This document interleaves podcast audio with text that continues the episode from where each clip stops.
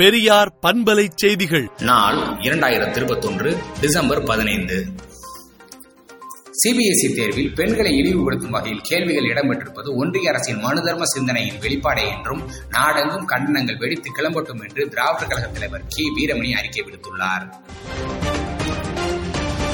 பெண்களின் உரிமைக்கான புரட்சிகர சீர்திருத்தத்தை நூற்றாண்டுகளுக்கு முன்பே முழங்கிய இயக்கம்தான் திராவிடர் இயக்கம் என்றும் அத்தகைய தலைவர்தான் தந்தை பெரியார். அவர் வழிவந்த திமுக மகளிருக்கான ஏராளமான திட்டங்களை தீட்டியுள்ளது என பெருமிதம் கொண்டுள்ளார் தமிழ்நாடு முதலமைச்சர் மு ஸ்டாலின் அவர்கள்.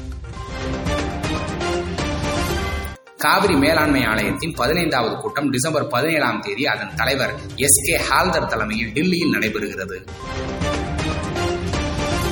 கடந்த இரண்டாயிரத்தி இருபது மற்றும் இரண்டாயிரத்தி இருபத்தி ஒன்னு வரை இரண்டாயிரத்து ஐநூற்று அறுபத்தி இரண்டு செயலிகள் மீது கடன் முறைகேடு புகார்கள் பதியப்பட்டுள்ளதாக ஒன்றிய அரசு தகவல் தெரிவித்துள்ளது.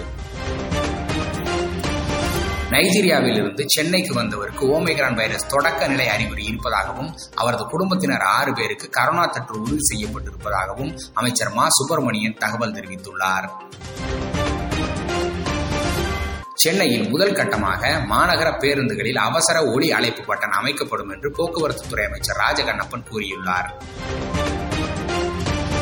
திருத்தணியில் நேற்று நடைபெற்ற மகளிர் சுய உதவிக் குழுக்களுக்கு நிதி அளிக்கும் நிகழ்ச்சியில் ஐஏஎஸ் அதிகாரி அமுதாவுக்கு புகழாரம் சூட்டி முதலமைச்சர் மு ஸ்டாலின் பேசியுள்ளார்.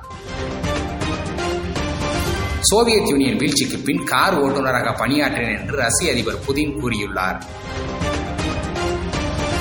ஓமைக்ரான் பாதிப்பால் முதல் முதலாக இங்கிலாந்தில் ஒருவர் உயிரிழந்துள்ளார். கெமரூனில் நடைபெற்ற வர்த்தக கண்காட்சியில் குண்டுவெடிப்பு ஏற்பட்டதில் பத்து பேர் படுகாயமடைந்துள்ளனர். இரண்டாயிரத்து இருபத்தி ஒன்றாம் ஆண்டிற்கான சிறந்த நபராக ஏலன் மாஸ்க் தேர்வு செய்யப்பட்டுள்ளார்.